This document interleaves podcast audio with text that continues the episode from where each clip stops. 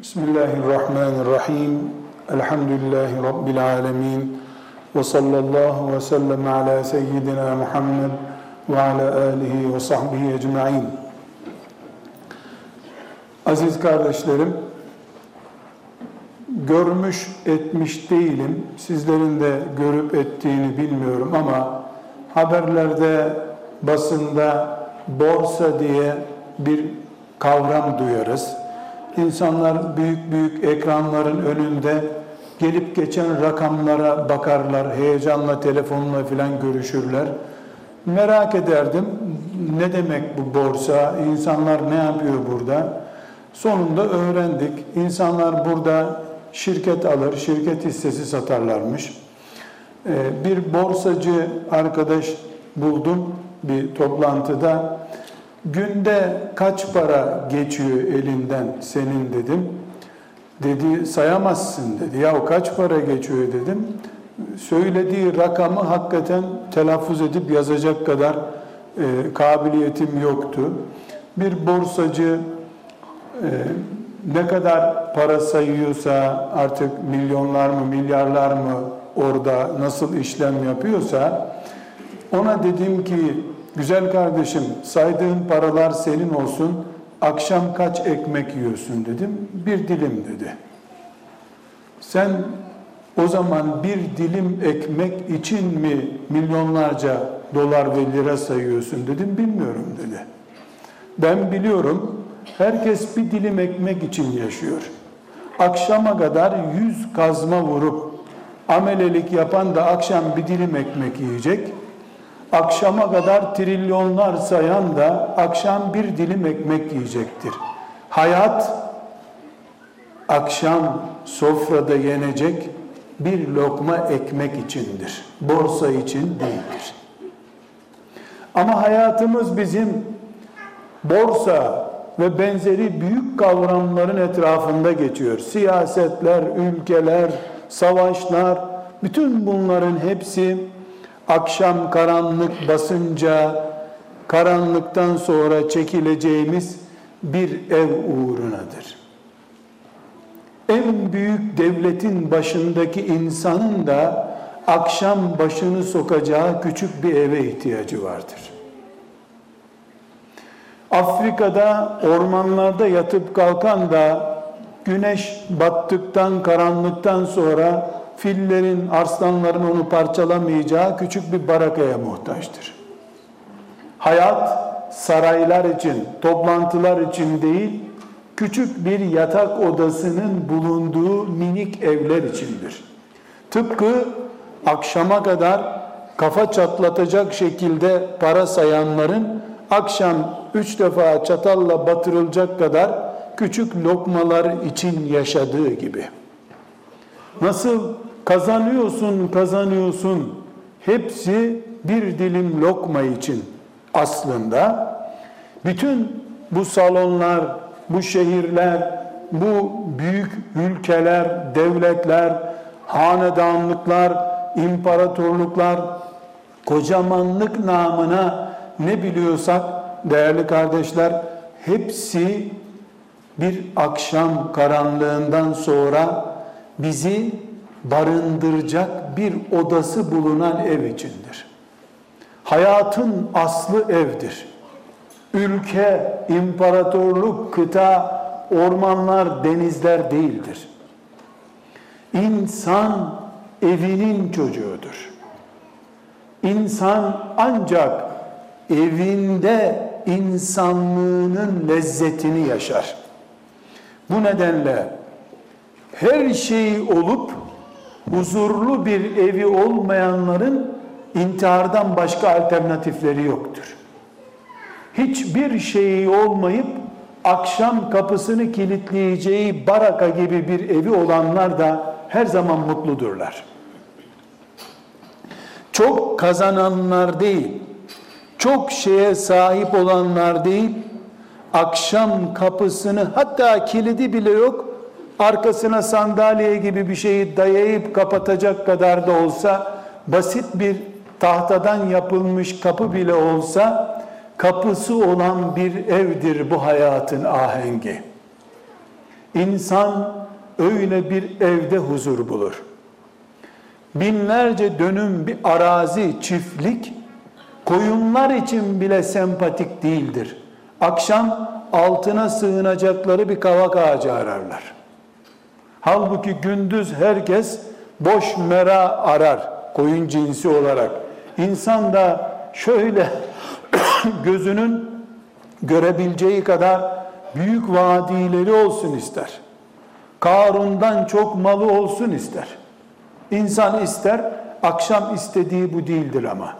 Gözleri kapanmaya başladı mı, başını kaşıtmaya başladı mı, yastığını koyacağı, ayaklarını uzatacağı kadar yer ister. Çünkü insan olarak bizim tamahımız, istek ve beklentilerimiz, hayatı kucaklamak isteyen ve cebimizi, kasamızı doldurmak isteyen arzularımız çok büyük olabilir. Tıpkı ölünce bir tabutun sığacağı kadar küçük bir yer bizim hakkımız ancak dendiği gibi aslında mini bir ölüm olan uyku da bizi bastırınca uyuyacağımız kadar gürültüsüz bir yerdir arzumuz. Gürültüsüzünü bulamazsam gürültülüye de razıyım. Yorganım olsun üşümeyeyim, yorgansızsam ona da razıyım. Nitekim hastane köşesinde refakatçi olarak bekleyenler sandalye bile denmeyecek kadar bir şeyin üstünde sabahlıyorlar. Aynı adam evinde kazara yorganı üstünden açılmış olsa grip olur, hasta olur, ölür gider. Hastanede sandalyenin üstünde uyuyor ama. Çünkü insanın yüzde yüz rahat ettiği şey yatağının bulunduğu yerdir. Hatta ve hatta şöyle bir örnek de verebilirim kardeşler. Biz mesela baba olarak veya işte anne olarak çocuklarımızı beslemeyi sorumluluk olarak, yedirip içirmeyi sorumluluk olarak düşünürüz.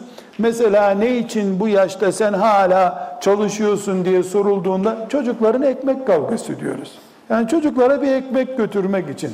Halbuki çocuklara ben 10 ekmek vereyim her gün, pasta vereyim hatta, parkta dursunlar bakalım kabul eden olmaz bunu. Evin olsun, Ebrar Derneği'nden de sana bir ekmek versinler razı mısın? Herkes bunu kabul eder. Asıl kavgası hayatın tatlı bir uykudur. Asıl kavga ekmek kavgası değildir. Bir insan 20 gün, 30 gün, 50 güne kadar hiç yemeden içmeden yaşayabilir. Zayıflar, bir deri bir kemik olur ama yaşar. Hatta ekmeğin yerine vitamin hapı verirler. İnsan tırnağından küçük, e yemek yemişten daha fazla bile gıdalı olursun. Ama uykunun hapı yoktur. İki gün uyumayanın çıldırmaktan başka çaresi yoktur. Bu nedenle bu hayatın sırrı, ahengi, mutlu yaşama fırsatı yatak odasının bulunduğu yerdedir. Bunun için Müslümanların dünyada huzurlu yaşaması için camilerden önce ev sahibi olmaları gerekir. Krediyle alınmış şartlarla da olsa diye bir ev söz etmiyorum. Kira ile de olsa, misafirlikle de kalınmış olsa güneş battıktan sonra kapısını kilitleyebileceğimiz her şeye ev diyorum. Bir Müslüman için ev camiden önceliklidir.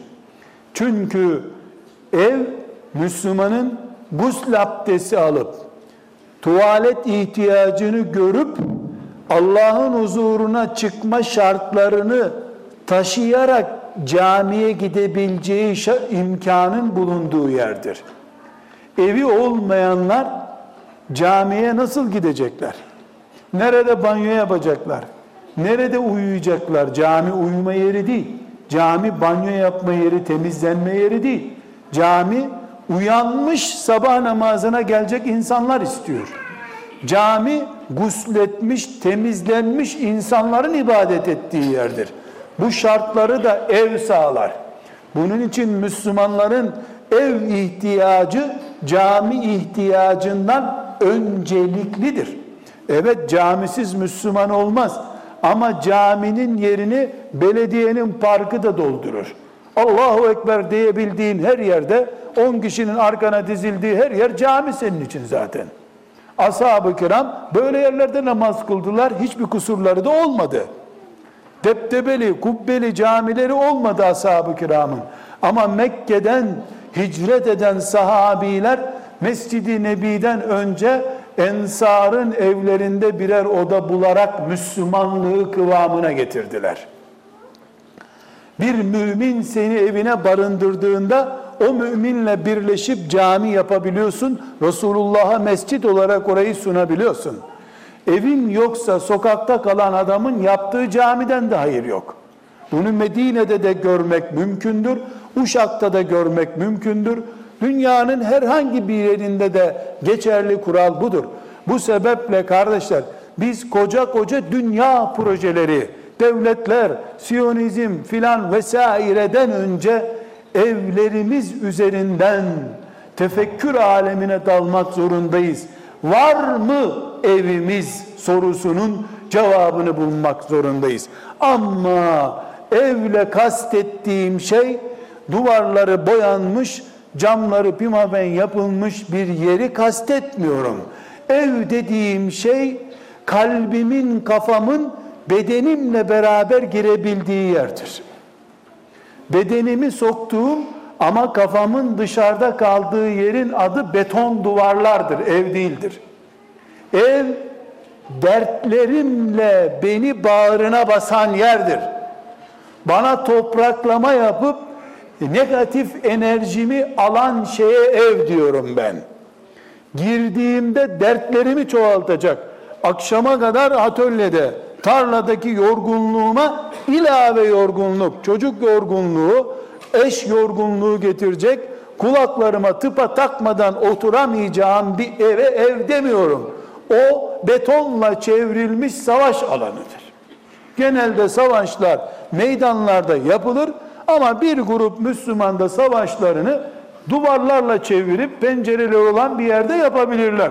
Savaş bazen tüfekle, tankla oluyor. Bazen de ağızdan kulağa, kulaktan ağıza yapılabiliyor demek ki. Çünkü beni yaratan Allah beni benden ve beni doğuran anamdan çok daha iyi bildiği için huzurumun nerede olacağını da bana öğreten kitap gönderdiğinden Rabbim bana diyor ki huzur bulun diye size eşler verdik diyor. Kadına da erkeğe de huzur bulun diye. Huzurun da ne olduğunu açıklarken sevgi ve merhamet diyor. Birbirine acıyanların ve birbirine sevgi besleyenlerin bulunduğu duvarla çevrilmiş veya ağaçtan yapılmış, plastikten yapılmış veya samanlık hiç önemli değil. Veya ineklerin kaldığı ahırın kenarı önemli değil. Ama evliliklerinin ev sahibi olmalarının beton duvarların sahibi değil. Huzur paylaşacakları kimliğe mahkemede ya da nikah dairesinde bir imamın önünde imza attıkları günden itibaren evlenmiş yani ev sahibi olmuş. Yani akşam negatif enerjisini paylaşacağı, enerjisini paylaşmak, huzursuzluğunu gidermek için eşini dört gözle bekleyen kadınların bulunduğu evi Allah rahmet ve sevgiyle donattığınız zaman çünkü Allah o şekilde ev veriyor. Bu ev mümin için Allah'ın yeryüzünde güneş kadar, okyanuslar kadar büyük mucizelerinden biridir. Nasıl güneş olmazsa yeryüzünde hayat olmaz, nasıl okyanuslar, dereler olmazsa o hayat olmaz dünyada. Bunun içinde Allah güneşten ve yeryüzünü donatan sudan, okyanuslardan bahsederken benim ayetlerimden diyor. Ne demek benim ayetlerimden yani gözünüze soka soka size gösterdiğim mucizelerimden bir tanesi güneştir diyor. Bir tanesi denizlerdir, rüzgardır diyor. Bunlar Allah'ın kudretini ve yeryüzünde kurduğu düzeni bizim gözümüze sokan mucizelerdir. Aynı surede bu mucizeleri sıralayan ayetlerden bir tanesinde de Allah sizin için eşler yaratmış olmam ve birbirinize sevgi ve merhametle bakacağınız ortamı da yaratmış olmam Allah olduğumu gösteren mucizelerdendir. Demek ki kardeşler Müslümanın iman kitabı olan Kur'an'ın perspektifinden bakıldığında Kur'an'la düşünen sadece Ramazanlarda dinlediği Kur'an'ı değil hayatının 24 saatinde kitabım benim diye sahiplendiği Kur'an'ı olan Müslüman için gökyüzünde her gün bize ısık ışık saçan güneş ne anlama geliyorsa akşam eve gelmeyi dört gözle eşinin karşısına çıkacağı ortamı dört gözle bekleyen kadın veya erkeğin eşin varlığı da gökyüzündeki güneş kadar büyük bir olaydır. Eğer bugün insanlar çevre kirliliği işte güneş ışınları ozon tabakası filan diye safsatalara ilgileniyor da Allah'ın güneş kadar okyanuslar kadar büyük gördüğü ve bize büyük olarak gösterdiği şu aile ortamımızın da ozon tabakası kadar en azından bari delinmesiyle ilgilenmiyorsak biz Kur'an gibi düşünmüyoruz demektir. Biz hala betonla çevrili duvarların kapısında çelik kapının ve kilitlerin bulunduğu şeyin adını ev zannediyoruz. Allah ise evliliklerinin belki 40. senesinde ilk gerdek gecesinin heyecan ve sevgisini taşıyan eşler görmek istiyor. Tıpkı iman ettiğimiz peygamber gibi. Evliliğinin evlendiğinin 40. senesinden sonra bile ah Hatice'm diyen peygambere iman ediyoruz biz. Yanında gencecik 20 yaşına gelmemiş hanımı bulunurken bile dul bir kadın, kendinden önce iki erkekle evlenmiş, dört çocuk doğurmuş bir kadın olan, kendinden önce, altı çocuktan önce dört çocuk doğurmuş bir kadın olan Hatice'sini evliliğinin ve onun vefatının da 15. senesinde hasretle anan bir peygamber bu ümmete namaz kılarken örnek olduğu kadar evlilik ve ev hayatında da örnekse biz sünnet üzere yaşıyoruz demektir. Ama biz yaşlandıkça, buruştukça soğuduğumuz eşlerle yaşıyorsak evlerimizde sakalımız ya da haçta peygamber kabri ziyaret edişimiz sünnet üzere olduğumuzu göstermez. Çünkü Müslümanlık sadece hacca gitmek demek değildir. Sadece Ramazan'da oruç tutmak demek değildir. Müslüman Resulullah'a bağlanmış, uyum sağlamış insan demektir. Evliliği yani ev ortamı Resulullah'a uyum sağlamadıkça bir Müslümanın kadın veya erkek olarak önemli değil. Koca olsun, kadın olsun. Uyumsuzluğu göze batan bir Müslümanın Ramazan'da fitre vermiş olması süper ehli sünnet olduğunun belgesi değildir. Bu ehli sünnet olmayışını kamufle etmek için verdiği rüşvettir belki de. Çünkü biz Resulullah'tan sallallahu aleyhi ve sellem sadece namaz kılmayı öğrenmek için ona iman etmedik. Aynı şekilde aile hayatını, bu hayatı nasıl yaşayacağımızı, ailenin meşakkatine nasıl katlanacağımızı bize öğretsin diye sen Allah'ın elçisisin diye önünde diz çöktük. Kardeşler cümlelerimi tekrar toparlıyorum.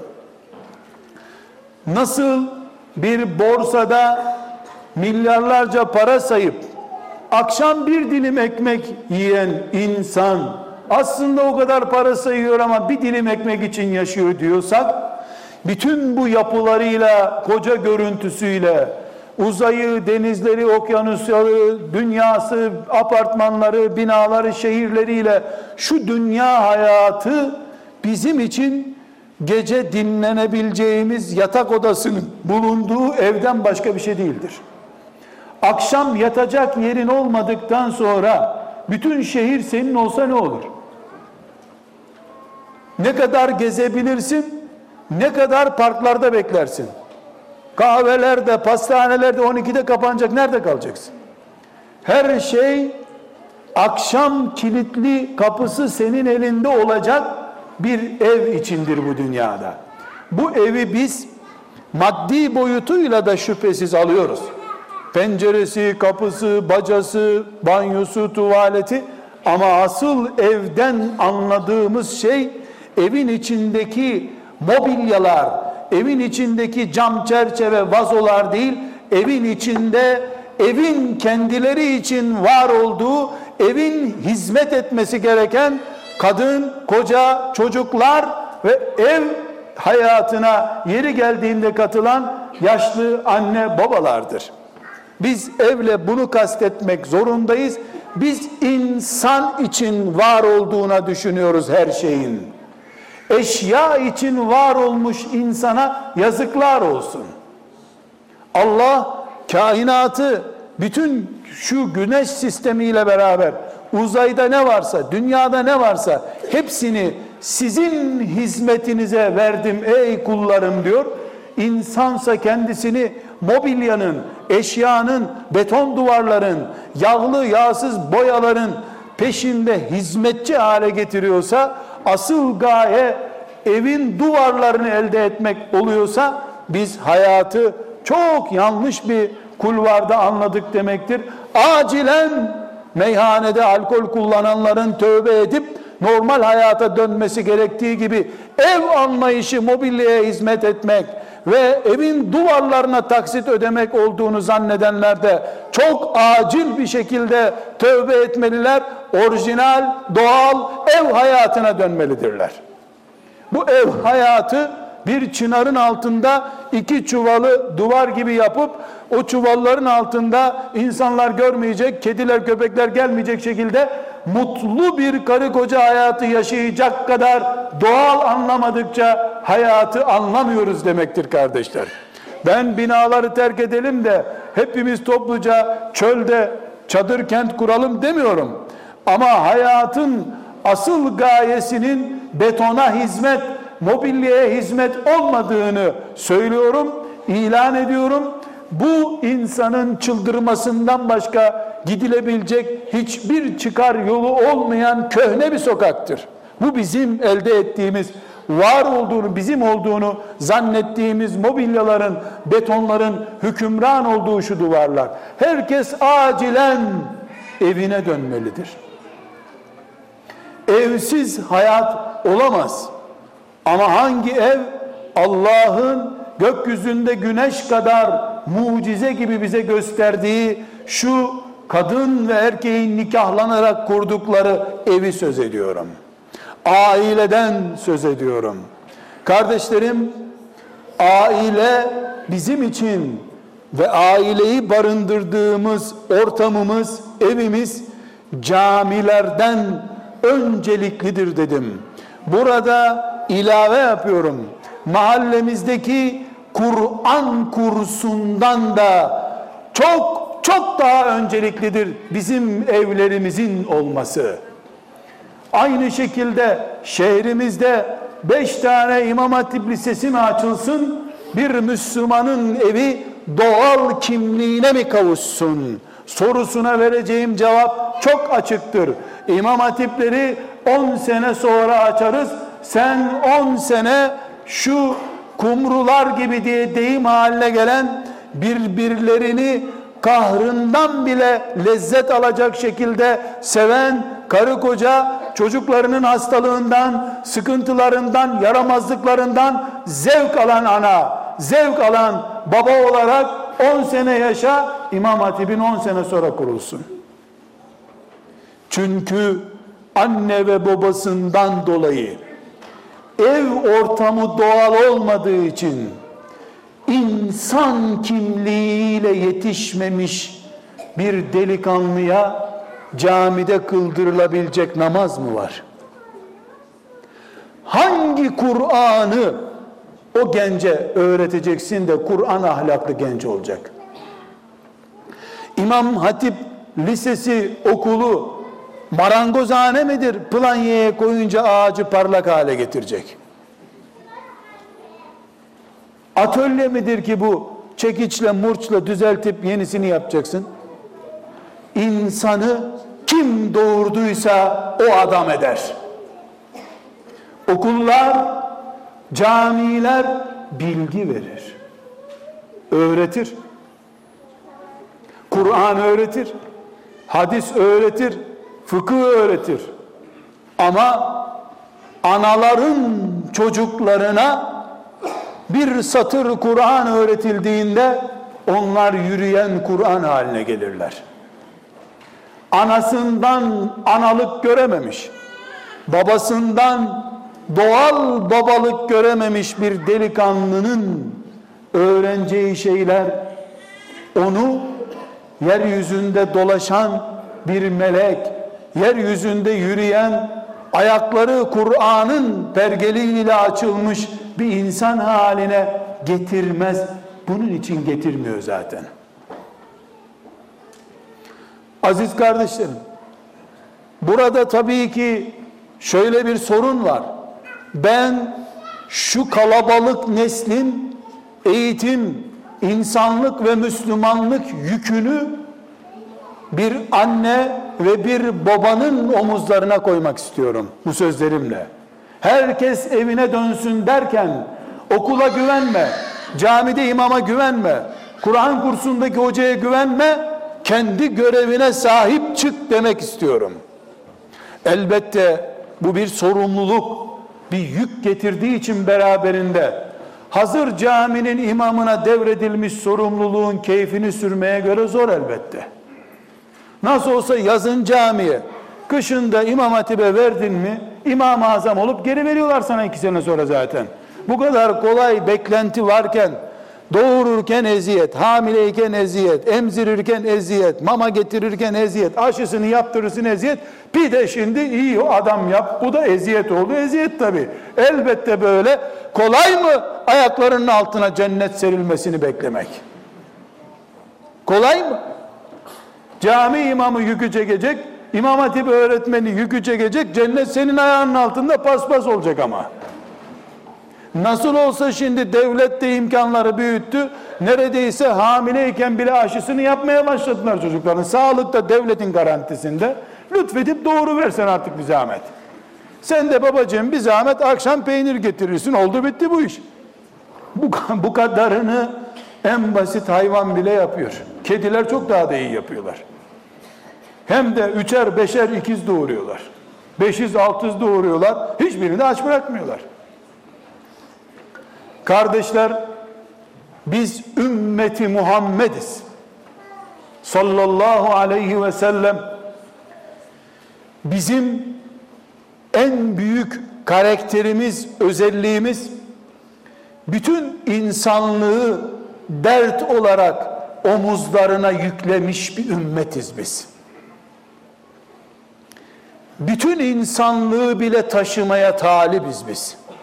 Bunun için Allah kıyamete kadar geçerli olacak, süresi bitmeyecek, bütün alemleri kuşatacak bir görevle sevgili Peygamber aleyhisselamı gönderdi. Bütün insanlığı dert etmemi istiyor Allah.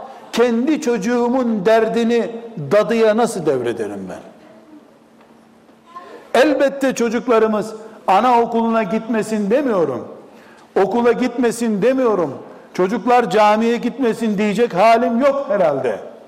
Ama annelik babalık okula göndermektir.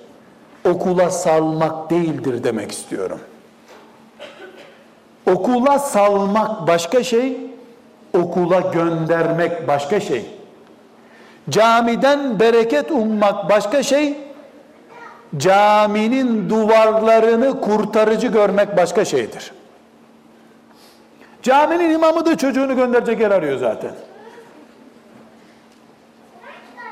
Caminin imamının hanımı da belki imam biraz daha camide dursun diye dua ediyordur eve gelmesin diye.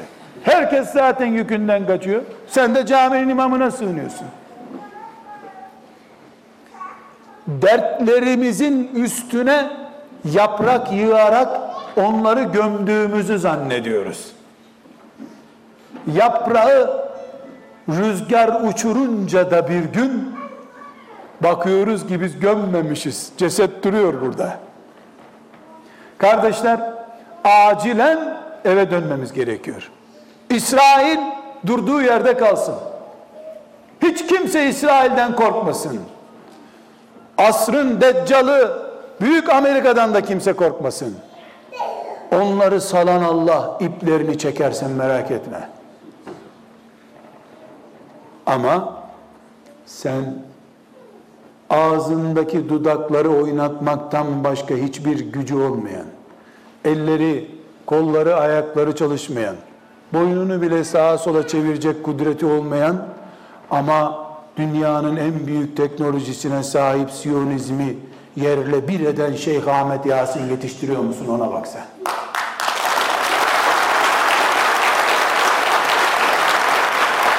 Şu koca koca teknolojinin hani uzaydan bakıp da karıncaların bile çölde dolaşışını seyredip raporladıklarını filan söyleyenlerin askeri kışlalarına bile adam sokan Şeyh Ahmet Yasin felçliydi. Demek ki bu koca teknoloji kahraman değil felçli adamlar arıyormuş.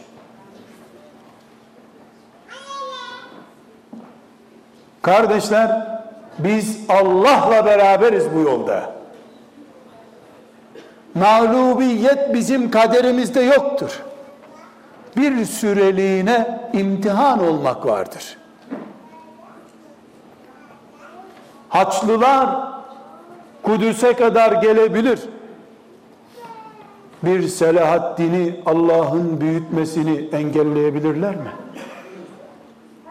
Sur örmüş Bizans. Örebilirsin. Fatih bir gün 21 yaşına gelirse ne yapacaksın ey Bizans? Tekbirlerle büyütülmüş, ninni diye tekbirle beşiği sallanmış Mehmet 21 yaşına gelmeyecek mi bir gün? Kardeşler, asıl görevimiz bizim eve dönmektir. Çünkü Allah anaların ne istediğine bakıp babaların ne beklediğine bakıp bir Mehmet gönderecek bir gün. Ne istediği diplomadan ibaret olanlara Allah niye Fatih göndersin? Bol bol mühendis gönderiyor işte. Daha ne istiyorsun? Bunu istiyordun zaten. Hem namus mücadelesi yap hem de bir diploma kağıdı için iffetinden fedakarlığa hazır ol. Sonra da Allah'tan Meryemlik bekle. Meryemli çöp kutusuna atılmış bir şey mi zannettin? Acilen evlerimize dönmek zorundayız. Ama elbette evlerimiz bizi bekleyen sorunlarla dolu. Bunu da inkar edemeyiz birikmiş sorunlarımız var. Bu birikim mesela Cumhuriyet döneminden ibaret değil. Adem Aleyhisselam'dan itibaren birikmiş sorunlarımız var bizim. Peygamberlerin kurdukları yuvalarda bile başını göstermiş akreplerin bulunduğu evlerde yaşamak zorundayız. Zaten evlerin kıymeti de buradan geliyor. Kardeşlerim, yeni ehliyet almış bir acemi şoför, ya bu şehirlerde hele İstanbul'da trafik çok kalabalık. Ben orada araba kullanmayayım. Bizim köy yolunda kullanayım, kaza yaparım yoksa deyip kendi köyüne gitse İstanbul'dan Ankara'ya nasıl gider?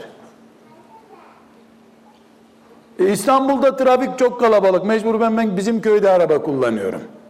Senin köyde köyü tur atarsın sadece. Trafiğin kahrını çekmedikçe gideceğin yere gidemezsin.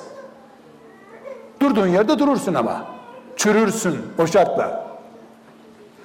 Aile Allah'ın en ağır imtihanlarının müminin önüne çıktığı yerlerdir. Kesinlikle bu böyledir. Peygamber de olsan böyledir. Kur'an-ı Kerim sadece 25 peygamberin hayatından söz eder. Sadece 25 peygamberin.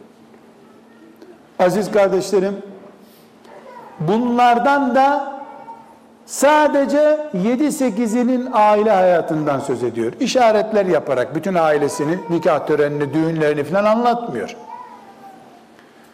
Ama bunlardan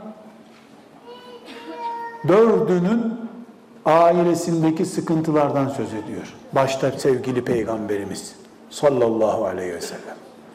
Allah dağları altın olarak önüne akıtayım dedi. Ama Ayşe'sini ılıman ses çıkarmayan genç bir kadın olarak önüne koymadı.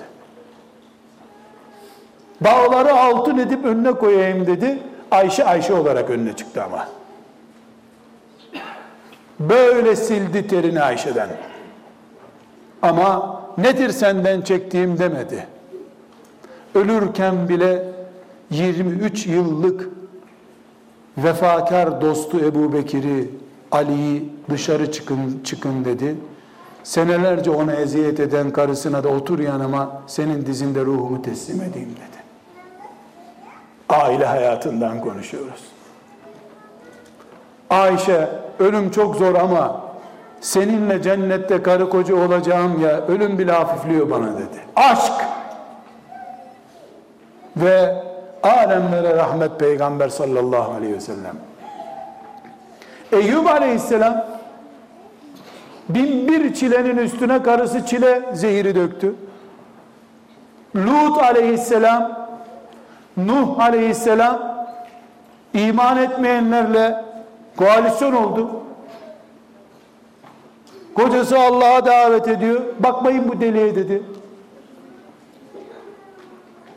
Peygamberler bile başta babamız Adem aleyhisselam olmak üzere dert deposu gibi ailelerde yaşadılar. Ama oralardan Allah buldular gittiler. O düğünlerdeki şirin sözlerin devam etmeyeceğini bildiler, onlara aldanmadılar.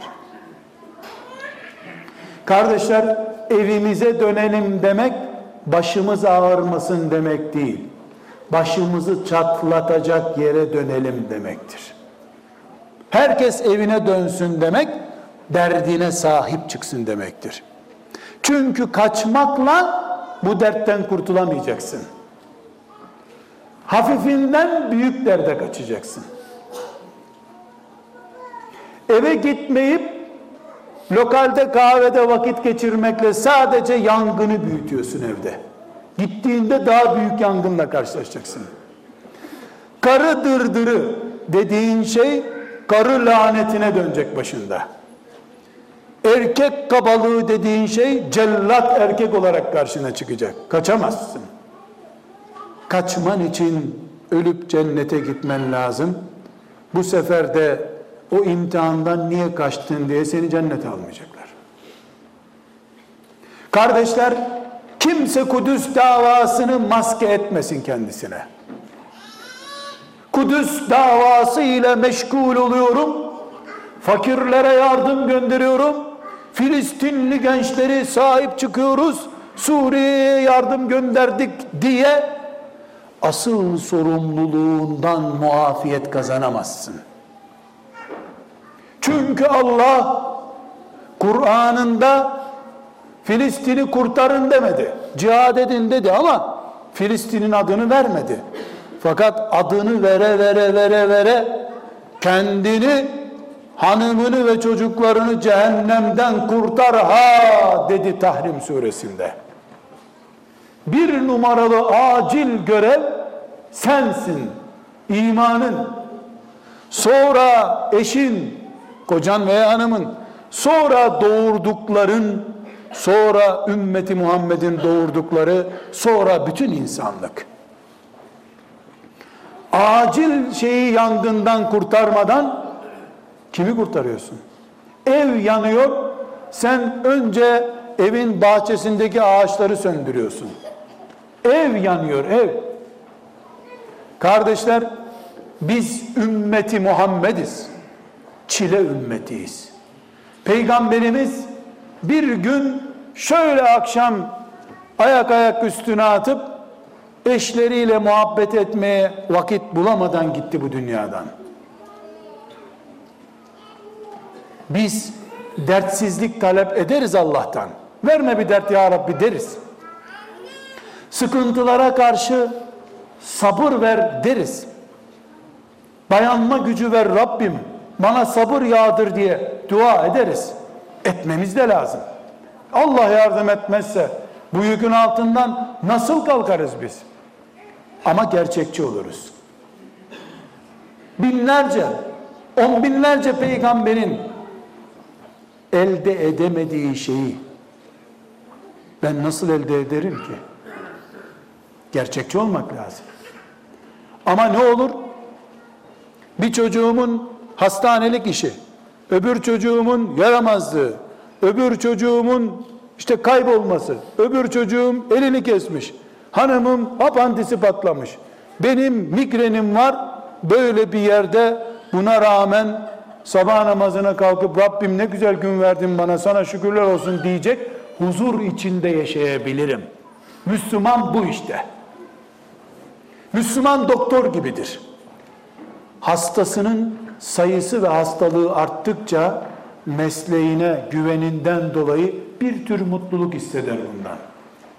Doktor hasta olmasa şüphe eder. Bana niye kimse gelmiyor? Ben acaba kötü bir doktor muyum diye. Ana, baba bu demektir. Koca bu demektir. Ev kadını bu demektir. Allah adam yerine koymuş çocuklarımla beni imtihan ediyor.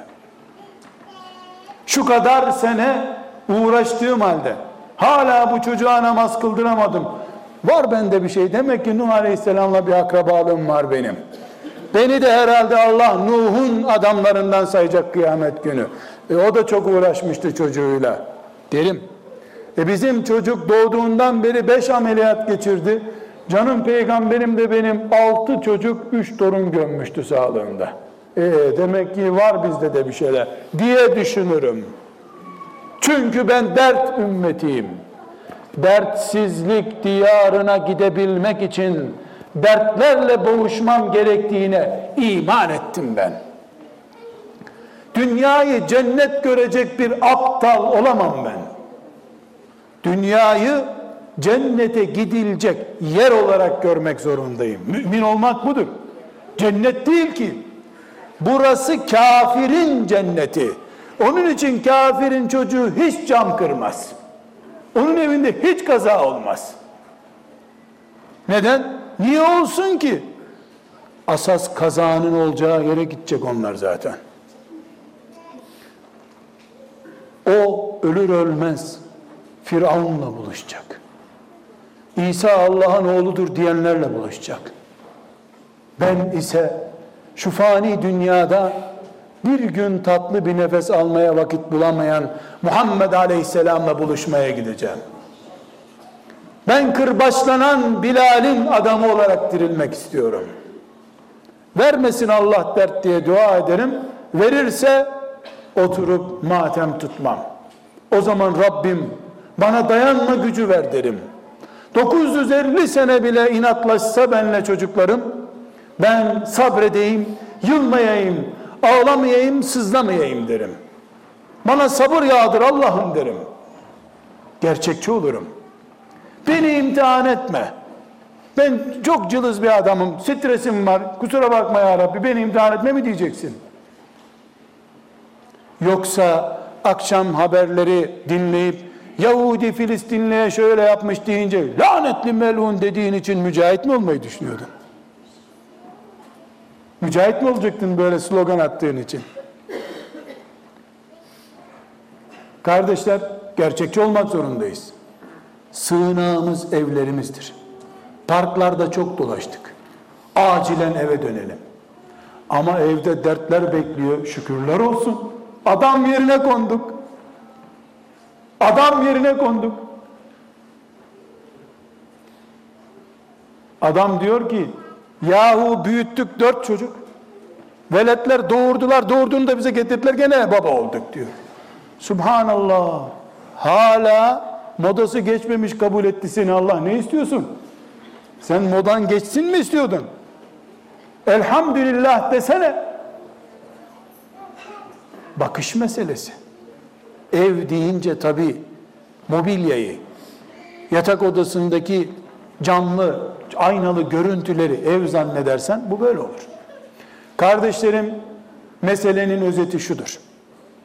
Bir, her türlü farklılığına rağmen, kimi Allah koca ve kadın olarak ve benim çocuğum olarak bana nasip ettiyse, dünyanın en güzel çocuğu, dünyanın en güzel kadını, dünyanın en güzel erkeği olarak onu kabul etme kalitesine ulaşacağız. Evlendikten iki sene sonra ya bunun içi değişik çıktı, değiştirsek bunu diye mobille zannettiğin kadını ve haydut zannettiğin kocan olmasın. Şeytan seni öldürür bitirir. Sen bununla nikahlandın mı? Bu bu dünyanın Züleyha'sı kardeşim. Bu da Yusuf işte. Değil. Adam eğri, buruşuk, kırışık. Tamam. Tamam. Yum gözünü. Cennetteki orijinal tipine bak. 33 yaşında tüysüz en güzel insandan daha güzel yaratılacağı gün koltuklara gerilip kocacığım nasıldı dünya hayatı diyeceğin güne hazır ol. Kaç sene çekeceksin ki bu karı? 100 sene. 150 sene olsun. Güzelliği yüreklerde ara. Bir böceğin yiyip bitireceği derinin güzelliğine aldanma. Çocukların her biri Hamza, Üsame, Ali, Ömer olacak yetenekle sana verildi. Sakın Allah'tan utan, filan imtihandaki puana göre çocuğuna değer verme çarpılırsın. Alır Allah o çocuğu elinden. Nasıl alır? Trafik kazasında değil. Sevgisini siler gönlünden. Beş çocuğun olduğu halde kendini dünyada yalnız hissedersin. Halbuki Ebu Cehil bile çocuklarını sevip onlara güvenip Allah'a isyan etmişti. Kur'an ne diyor? Şu çocuklarının kalabalıklığına güvenip Allah'a isyan edeni bana bırak ey peygamber diyor. Ebu Cehil bile ateşe taptırdığı cehennem kütüğü olacak çocuklarını seviyordu. Sen bir mümin olarak belki de ara sıra sabah namazına kalkan çocuğunu bile şu bu sebepten dolayı sevmiyorsan anla ki sen zamanında yanlış bir iş yaptın. Çocuğu kıvırcık diye az sevdin. Küçükken çok ağlardı diye az sevdin. Ve abisi ondan daha fazla ya da amcasının kızı ondan fazla puan almıştı diye bu çocuğu gözünden düşürdün. Allah onu secde etsin diye yarattı. İnsan olarak sen imtihan formu doldursun diye yediriyorsun. Allah'la aranızda maksat farkı var. Allah onu eşrefi mahlukat olarak yaratmış. Kafir bile olsa yüzüne tokat vurmayı haram etmiş Allah. İnsan olduğu için sen düşük puan aldığı için 10 gündür konuşmuyorsun o çocukla. Ama süper Müslümansın. Ona bir diyecek yok tabi. Her suçun cezası ahirete kalmıyor. Bu suçun cezasını belki Allah seni çocuk tadı tatmadan bu dünyada çile çekerek, yaşayarak sana tattıracak. Kendin ettin. Kimseye sitem etme. Çocuklarını dünyanın tek varlıkları gibi gör. Yaramazlık yaparlarsa sevgini artır. Annesinin bileziğini çalıp satarsa daha fazla sev. Bir gün senin cüzdanını da çalarsa alınlarından öp. Tıpkı kedi nazlandıkça sen sevmeye çalıştığın gibi. Kediye bile kedi kaçtıkça daha fazla yalvarıyorsun sevmek için. Kendi çocuğuna niye ters muamele yapıyorsun ki? Bari çocuğuna kedi kadar değer ver. Kardeşler ve herkes evinde Allah'ın onu imtihan edeceği sağlık, komşu sıkıntısı, kıtlık, fakirlik, her çeşit imtihana hazır olsun. Benim evimde hiçbir dert yok. İşte sorun burada başladı. İmam Gazali rahmetullahi aleyhten bir örnek vereceğim. Çaprazlama benzetme yapmak istiyorum. Peygamber Efendimiz buyuruyor ki aleyhisselam, Kur'an okurken ağlamaklı olun buyuruyor. Kur'an göklerden gelmiş bir kitap. Şiir kitabı değil. İmam Gazali bu hadisi nakledince diyor ki bir Müslüman Kur'an okurken duygulanmıyorsa ne yapmalı? Ha işte asas ona ağlamalı zaten. Ağlanacak hali var çünkü diyor. Bizim evlerimizde hiçbir dert yoksa en büyük dert bizi bulmuş demektir. Adam yerine konmuyoruz. Gerek yok imtihana. Zaten formaliteden yaşıyor. Diyor melekler demek ki bizim için. Dert küpü, sıkıntılı, taksitleri bitmeyen, her akşam bir başka dert çıkan ama ilk evlilik gecesinin zevki ve neşesiyle yaşayan evler Allah'ın bizden beklediği evlerdir. Sevgili Peygamber aleyhisselam efendimizin ve ashab-ı kiramın önümüze koyduğu örnek evlerdir. Bu evlere Allah hepimizi davet etmiştir. Peygamber aleyhisselam efendimiz kendisine soru sorulmuş. Ya Resulallah her şey berbat olursa bu dünyada ne yapayım ben demiş. Adam yani işler çok kötü artık rahmet gelmez diye umut korkuyoruz ne yapayım? Üç şeye dikkat et buyurmuş. Bir, geçmiş günahlarından istiğfar et ki günahınla ölmeyesin. İki, Allah'ı zikret. Allah de. Sahibin belli olsun. Üç, evinin kıymetini bil buyurmuş. Dikkatinizi çekerim. Evinin kıymetini bil. Hemen camiye git. Camiye beş namazına beş kat demiyor. Evinin kıymetini bil diyor. Çünkü fitne zamanlarında sığınma yerleri camiler değil evlerdir. Zira evlerdeki uyuzluk ve fitne ortamı camileri işgal ettiği için camiler fonksiyonsuz hale gelecek zaten. Dedik ki anaların yetiştirdiği insanlar Allah'a secde edecekler. Hocalar namaz öğretecek sadece. Hepimiz bu eve davetliyiz. Allah bu evleri hepimize vermiştir. Kıymetini bilenlere nimet olarak artacaktır. Kıymetini bilmeyen de ağacının kuruduğunu gözleriyle görecek ve bu fani dünyayı bir kere daha kendine zindan edecektir. Velhamdülillahi Rabbil Alemin.